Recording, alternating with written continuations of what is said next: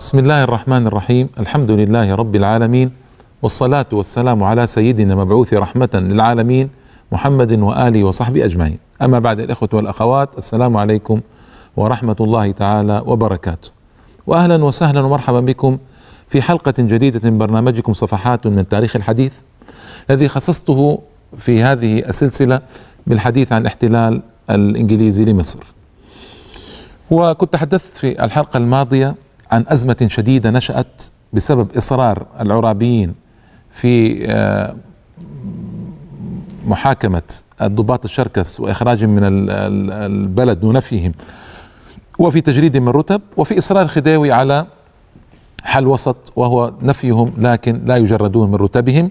مشكلة تافهة في الحقيقة آه، في النهاية يعني الخلاف ما كان يستدعي هذا كله. ولو قبل العرابيون بالنفي لانتهت المشكلة ولحموا البلاد من أخطار كبيرة جدا. ساقت بعد ذلك إلى أن تحتل مصر ويرهن مستقبلها الأكثر من سبعين سنة قادمة.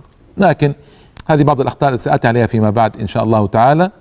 آه، وصلنا إلى يعني نفق مظلم. هذا يرفض وذاك يرفض وبدأ الأوروبيون يتخوفون وبدأ الخديو نفسه يحرض بريطانيا على عرابي ويقول إنه إذا تمكن أكثر سيطردكم من مصر وانه يكره الأوروبيين وانه وأنه بدأت نذر مشكلة تظهر في الأفق هنا. في ذلك الوقت أرسلت بريطانيا وفرنسا أسطولين إلى الساحل المصري. وكان هذا الإرسال كافيا ليكف القوم وليصطلحوا وليبتعدوا عن اسباب الخلاف. لكن للأسف الشديد ركب كل منهم رأسه ورفض أن يتنازل. حتى مع إرسال الاساطيل الانجليزيه والفرنسيه إلى السواحل المصرية. وفي هذا نذير كبير لخطر محدق قادم. لكن ما كان هنالك فائدة وأصر كل فريق على موقفه. ما وجد البارودي حلا إلا أن يستقيل. لأن الأمور موقفة ومعطلة.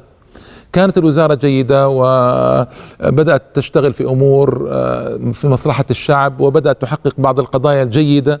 لكن وصلوا إلى هذا المنعطف الخطير والمأزق الكبير. ووجد أن بارودي الأفضل له أن يستقيل. فاستقالت الوزارة وصارت الحربية أو الجهادية بدون وزير. حاول بعض الأعيان أن يقنع الخديوي بإعادة عرابي ليكون وزيرا الحربية لأن عرابي بعد حتى بعد استقالة الوزارة الضباط ضباطه والولاء له. ويعني ما يقبلون إلا أن يأتي هو من جديد. فرفض الخديوي رفضا باتا. طبعا الإنجليز من ورائه والفرنسيون إلى آخره كما هو معلوم. هنا ذهب بعض الأعيان للخديوي وأقنعوه بأن الأمة في خطر وأن القضية خطيرة وينبغي أن توافق على عرابي فوافق مكرها مبطنا السوء له. وافق أن يعين من جديد وزيرا للجهادية كما كانت تسمى أي الحربية. ورئيس الوزراء عينوه ليكون راغب باشا. راغب باشا رئيس وزراء ضعيف جدا لا حول له ولا طول والبلاد تحيط بها الأساطيل الإنجليزية والفرنسية من ناحية البحر اسكندرية والبلد في مأزق كبير. آه هنا أرسلت الدولة العثمانية رجلا اسمه درويش باشا. درويش باشا رجل حازم لكن أرسلته من أجل النظر في المشكلة. لكن لما أرسل ما عنده صلاحيات لتعديل الوضع وللنظر في القضية آه، نظرا آه، جازما حاسما. لما سمع الأهالي بأن الدرويش باشا قادم لأجل فصل ما بين الخديو والشعب في الحقيقة من مشكلة لأن الشعب كله كان مع العرابيين بالمناسبة تقريبا. آه، العرابي أذعن أنه لن يوافق على أوامر السلطان وأنه سيقاوم كل غزو لمصر. وهذا أيضا خطأ من عرابي إنه يعلن هذا الإعلان ممكن كان يبطنه بطريقة ألطف وأحسن. التف العلماء طبعا والأعيان في مصر والشعب عموما كله حول الوزارة ورفضوا أن آه، يقيلوا آه، عرابي ورفضوا آه، وطلبوا طلبا جازما أن يقال الخديو توفيق. لما جاء درويش باشا استقبله العلماء والأعيان بمعروض في عشرة آلاف توقيع تطلب إبقاء عرابي والعرابين عموما وطرد توفيق من الخديوية. العلماء والأعيان فإذا القضية قضية خطيرة. آه، تلطف بهم درويش باشا وتلطف أيضا بالخديو وحاول أن يوفق بين الاثنين. والأمر يا إخوة يا أخوات ليس أمرا آه، أمر توفيق الآن أمر حسم وحزم. لكن الرجل ما كان يملك يبدو الصلاحيات ليحسم ويحزم أمره في هذا القضية. آه الذي حصل أن فرنسا معالجة الموقف طلبت أن يكون هنالك مؤتمر في الأسيتانا في إسطنبول. يضم ستة دول كبرى مع الدولة العثمانية للنظر في مستقبل المسألة المصرية وما وصلت إليه. طبعا الذي دعا فرنسا لهذا ليس من سواد عيون المصريين لكن من أجل المحافظة على حقوقها وحقوق أموالها ودائنيها وأيضا المحافظة على آه، أرواح الأوروبيين الموجودة في مصر. استجابت الدول سريعا لهذا وجاءت روسيا وإنجلترا وفرنسا والنمسا وألمانيا وإيطاليا. ست دول اجتمعت في القسطنطينية إسطنبول في آه، مايو 1882 آه، سنة 1299 الهجرة.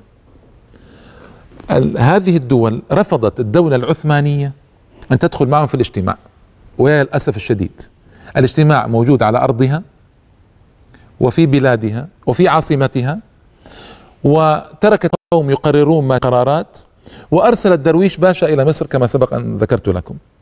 فماذا يغني إرسال درويش باشا والقوم الدول الكبرى في العالم مجتمعة لتعالج القضية؟ وأنت يا دولة العثمانية ترفضين أن تدخلي في هذا المؤتمر بدعوى أن العثمانيين رأوا أن المسألة لا تتحمل كل هذا. هم محقون. المسألة لا تتحمل كل هذا.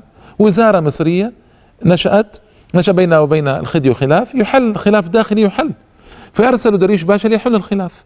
فلماذا اجتماع ستة دول ورأت الدولة العثمانية؟ لا داعي لهذا الاجتماع. لكن لما كان الاجتماع منعقدا كان من الحكمة أن تدخل فيه الدولة العثمانية من البداية وتتحدث مع الناس. للأسف شديد قاطعت الدولة العثمانية هذا الاجتماع إلى أن ضربت الإسكندرية. وهذه مدة طويلة وطويلة جدا. أثناء ذلك حدث حادث في مصر أيضا في الإسكندرية كبير. هذا الحادث ثبت أنه بتدبير الإنجليز. كان هناك رجل مالطي ومالطي أوروبي من أحد طبقات أوروبا مالطا مشهورة جزيرة. هذا الرجل كان أخا لخادم يعمل في القنصلية البريطانية في اسكندرية. حتى تعرفوا المؤامرة كيف كانت. هذا الرجل المالطي أخ لخادم يعمل في قنصلية بريطانية في الإسكندرية. استأجر أكرمكم الله حمارا من الحمار وسار معه طوال اليوم في الإسكندرية.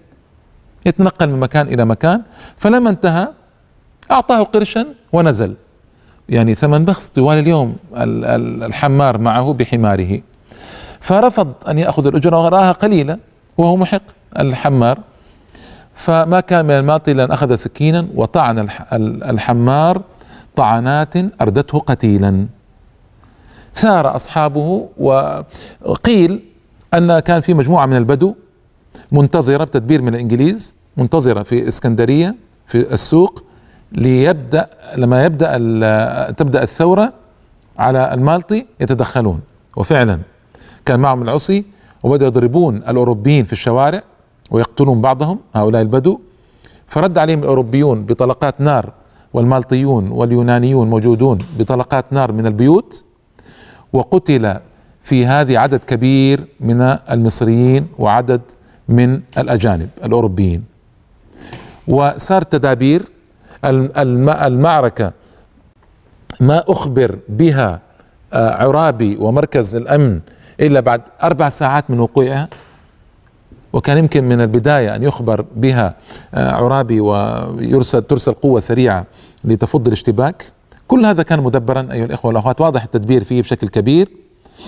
ولما صار هذا وسار هذا الموت كله في صفوف المصريين وصفوف الأوروبيين اتخذت الدول الأوروبية ذلك تكأة أيضا لمزيد من الضغط وإظهار أن عرابي لا يستطيع الحفاظ على أمن الأوروبيين في البلد وأن أمن أرواح الأوروبيين في خطر. مسألة كلها تدور على الأوروبيين وكأن الشعب المصري هذا مسكين ليس ببشر وليس بأناس له لهم مصالح ولهم آه، مطالب. المهم آه، اجتمع القوم في إسطنبول في هذه الأجواء الصعبة المنذرة بمشكلة. الخديو بينه وبين آه، وزير حربيته عرابي أحمد عرابي باشا ما بينهما. الصلح كان وهميا. كل منهما كان يبطن السوء للآخر. آه، وإن كان إبطان السوء من قبل ال ال ال الشعب كله يطالب بعزل الخديو توفيق من أعيان وعلماء وعامة وفلاحين طبعا. الخديو توفيق هنا ذهب إلى الاسكندريه واستقر فيها. في حركة مشبوهة. وودع عرابي على رصيف المحطة في القاهرة وذهب الرجل إلى إسكندرية. نعود إلى اجتماع الدول. الدول اجتمعت وقررت أن ترسل الدولة العثمانية تجريده تسمى يعني جيشا سريعا إلى مصر يحفظ قناة السويس. طبعا يريدون حقوقهم في القناة والسفن التجارية تمر في القناة. كلها جشع جشع مالي وعدم النظر إلى مصالح الشعوب الحقيقية. تحمي قناة السويس وإسكندرية وبورسعيد.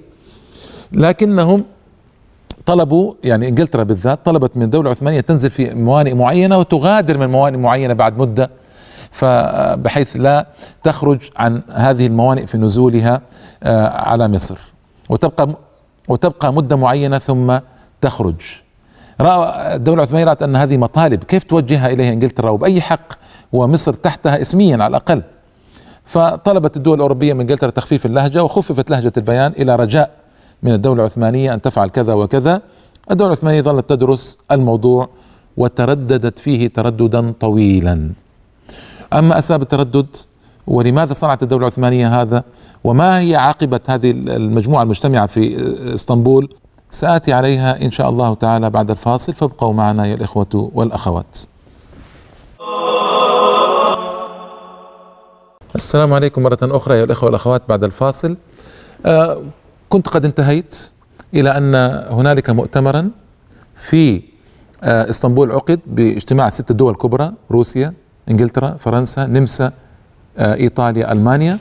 والدولة العثمانية اعتزلت هذا المؤتمر ويا العجب واكتفت بإرسال درويش باشا إلى مصر لينظر في أسباب المشكلة بين الخديو وبين العرابيين بل بين الخديو وطبقات الأم الشعب في مصر.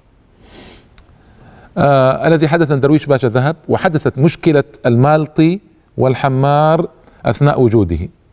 وما استطاع أن يخرج بنتيجة وللأسف الشديد مجيئه إلى مصر لم يف... لم يقدم شيئا ولم يؤخر وعاد إلى إسطنبول آه، مقتنعا بأنه ليس هنالك مشكلة حقيقية فقط الإصلاح لكن الإصلاح لم يقم به. يعني الرجل كان بين خيارين لا ثالث لهما. إما أن يطلب من عرابي طلبا جازم مهددا له بالاستقالة والخروج وترك الأمر لشخص آخر وكان هذا حلا معقولا.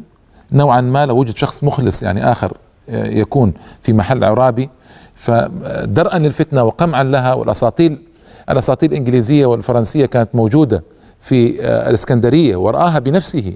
ونزل ميناء الإسكندرية درويش باشا في وسط أساطيل مجتمعة صعبة.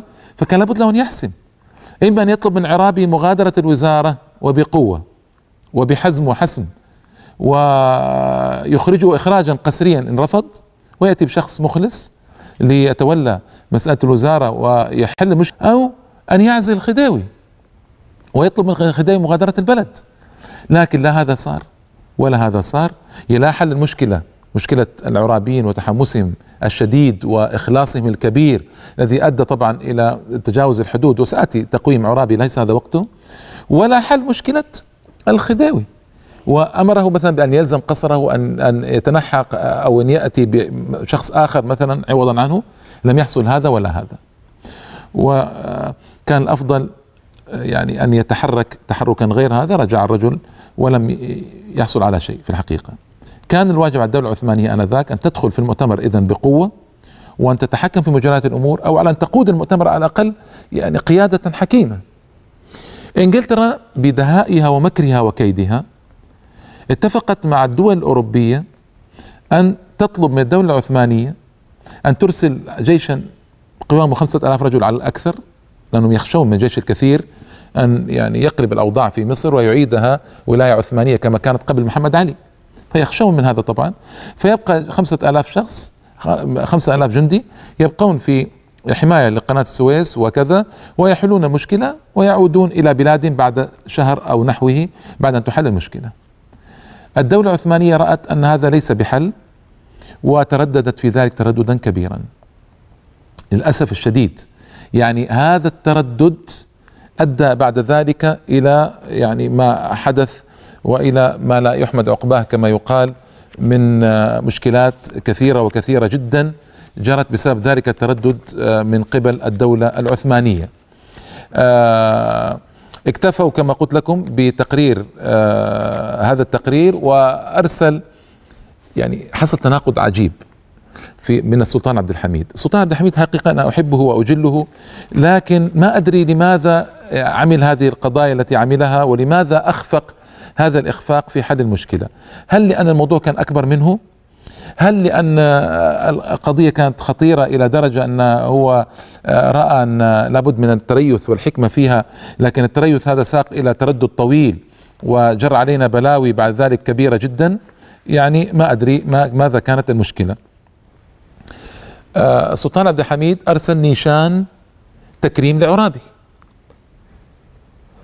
ولما بعد ذلك تأخرت القضية في الحسم وقبلت الدولة العثمانية الشروط الدول الستة في أن ترسل تجريدة جاء اللورد دوفرين الذي كان يقوم بكل المحادثات مع الدول الستة ورفض أن ترسل التجريدة قبل أن يعلن السلطان عبد الحميد منشور إعلان عصيان عرابي. طب وأنم عليه بالنيشان؟ لكن اضطر تحت ضغط الإنجليز أن يعلن عصيان عرابي باشا. ويطلب من المصريين الا يطيعوه ويطلب من الجيش الا يطيعه. في أشد الأوقات حرجا في مصر بل عندما آه، قاربت إنجلترا ان تضرب الإسكندرية. إلى هذا الحد يعني من الهوان والتردد جرى على الدولة العثمانية والسلطان عبد الحميد للأسف كان هذا أحد آه، أخطائه الكبرى في معالجة القضية. آه، ستة عشرة جلسة يا إخوة عقدت في إسطنبول. ستة عشرة جلسة الدولة العثمانية لم تحضر ربما إلا الجلسة الأخيرة فقط. ويعني في تردد طويل حيال المشكلة المصرية. قرابة ثلاثة أشهر قضية يعني شهرين ونيف بقي بقوا يجتمعون يعني بشكل متواصل. آه قبلت الدخول بعد فوات الأوان كما قلت لكم آه استجابت لمماطلات اللورد دوفرين. اللورد دوفرين كان عند هناك وزير خارجية كان هناك وزير خارجية في بريطانيا اسمه آه جرانفيل. اللورد جرانفيل. كان هناك مباحثات معه ومع اللورد دوفرين في المماطلة. قدر الإمكان إلى أن يتمكن الإنجليز من ضرب الإسكندرية واحتلال مصر. وهذا الذي جرى. جرت مماطلات وكيديات ورفع تقارير الدولة العثمانية. تخفى بعض التقارير. تظهر بعض التقارير الأخرى. آه، تسحب بعض التقارير لمزيد من التعديل. شروط معينة تفرضها الدولة في آخر لحظة. يعني مثلا شرط إعلان عصيان عرابي. لم يكن موجودا عند الدول الستة كلها ولم يكن موجودا في آه، كما يقال في برنامج الاجتماع أو أجندة الاجتماع. فرضته بريطانيا فجأة على الدولة العثمانية لمزيد من المماطلة لمزيد من كسب الوقت.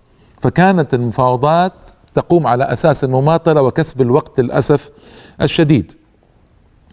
آه لما استجابت تركيا لهذه المطالب أظهرت بريطانيا بعض التردد. وحتى أن يعني لما بدأت الإسكندرية تضرب في الاحتلال بدأوا يضربون في الإسكندرية في الاحتلال الإنجليزي لمصر حتى بعد ضرب الإسكندرية ما زالت اللجنة مجتمعة. و يعني للأسف الشديد لما ضربت الإسكندرية وابتدأت مدن القناة تحتل مدينة بعد مدينة احتلت بورسعيد والسويس وكذا ابتدت الدولة العثمانية تتحرك ورجاها رجوا إنجلترا أن آه، تخرج وأن تحل الأزمة وكذا. هنا بدأت إنجلترا تظهر الازدراء الكبير لمطالب الدولة العثمانية. حتى أن اللورد دوفرين قال لمندوب السلطان العثماني وأين كنتم من قبل؟ كنا نريد أن نتفاهم معكم نريد أن نتكلم معكم وأنتم لا تريدون التفاهم معنا. أين كنتم من قبل؟ وقال له في وقت آخر قال له أما إن السلطان يلتمس منا إيجاد مخرج؟ فهذا الالتماس ليس بأمر يستحق الالتفات إليه. انظروا كيف الازدراء. ليس أمرا يستحق الالتفات إليه لكن لو كان مطلبا قائما على آه، أمور آه، في آه، واقع الحال لكان هذا جديرا بأن نمعن النظر فيه. ازدراء واحتقار وكانت الدولة العثمانية للأسف هي السبب في هذا لأن هي التي تأخرت وتأخرت جدا في التدخل اولا البداية المؤتمر عقد على أرضك في شأن بلدك مصر وهي تحتك في الحماية يعني الحماية العثمانية. كان يفترض ألا يوافق أصلا على عقد المؤتمر إلا بوجود دولة عثمانية. ثم أن يكون هناك خطوات متوافقة مع الدول كلها حتى كيف نحل المشكلة. تصوروا أن مجرد كان إرسال خمسة آلاف جندي عثماني إلى مصر كان كافيا أن يقنع الدول الستة بالحفاظ على أرواح الأوروبيين والحفاظ على قناة السويس وحمايتها من أي اعتداء وانتهى الأمر. لكن للأسف الشديد هذا التردد الذي كان سمة للحكم العثماني في نهاياته. ما حصل هذا؟ وبقوا يعملون ويتفقون مع بعضهم بعضا ويسرون لمصر كل السوء ويبطون لها كل الشر وللأسف ما جرى شيء. من قبل الدولة العثمانية. ولما بدأت تتحرك تحركت متأخرة كعادتها. آه، بعض المؤرخين يقول إنها كانت مصممة على آه، أن ترسل تجريدة لكنها طلبت مئة ألف جنيه من أجل إنفاق على جنود ما وجدتها. وعندي هذا يعني أنا في الحقيقة ما أرى أنه يعني عذر مناسب لدولة عظيمة مثل الدولة العثمانية ولو كانت في آخر أيامها كان ممكن تتصرف بصورة أو بأخرى. طبعا الذي حصل أن آه، اللورد جرانفيل بعث برسالة للورد دوفرين في إسطنبول يقول اسمعوا إن حكومة جلالة الملكة أي ملكة إنجلترا لم يعد لها مفر من استعمال القوة في القضاء على حالة أصبح السكوت عليها مستحيلا القوة يعني في مصر. وفي رأيها أن الأصلح والأقرب إلى مبادئ القانون الدولي والعرف اسمعوا هذا الذي يبكي وينكي أن يكون الجيش الذي يستخدم في هذا الغرض هو جيش الدولة صاحبة السيادة يعني جيش الدولة العثمانية. هذا اللورد جرانفيل وزير خارجية إنجلترا يقول هذا الكلام. فإذا لم يتيسر ذلك لتمنع السلطان فلا بد من التفكير في طرق أخرى. طرق أخرى يعني فرض القوة عن طريق الدول الأوروبية على رأسها إنجلترا. هذا التردد هو الذي ساقنا إلى ما ساقنا إليه. في هذه الظروف العصيبة في هذه الظروف العصيبة انسحب الأسطول الفرنسي من المياه المصرية. مع أن كان المصريون يعولون كثيرا على الفرنسيين كان هناك علاقات وثيقة بين مصر وفرنسا آه وكان هناك نوع من العطف تظهره فرنسا آه حيال القضية المصرية. وأنا أرى أن هذا عطف كاذب. أنا أرى أن هذا عطف كاذب. جربنا فرنسا طويلا في كل مكان في الجزائر في سوريا في لبنان وجدنا من أسوأ الدول تعامل مع المسلمين. فهذا عطف كاذب والدليل أنها انسحبت في أشد الأوقات صعوبة سحبت أسطولها من المياه أمام اسكندرية وتركت إنجلترا منفردة مع المصريين. فماذا جرى بعد ذلك الإخوة والأخوات؟ جرى أن ضربت اسكندرية واحتلت مصر بعد ذلك في آه، حادثة من أشد حوادث الدهر صعوبة على النفس وعلى القلب ومن أشد الحوادث التي في يتضح فيها استهانة الكبيرة بالقانون الدولي كما يسمى الآن والتاريخ يعيد نفسه احتلت العراق بالأسباب نفسها احتلت أفغانستان بالأسباب نفسها أيامنا هذه. يعني اليهود أخذوا فلسطين واستمروا فيها بالأسباب نفسها إلى يوم الناس هذا. وسأذكر لكم تفاصيل هذا الأمر المحزن إن شاء الله تعالى في الحلقة القادمة. وإلى اللقاء. والسلام عليكم ورحمة الله تعالى وبركاته.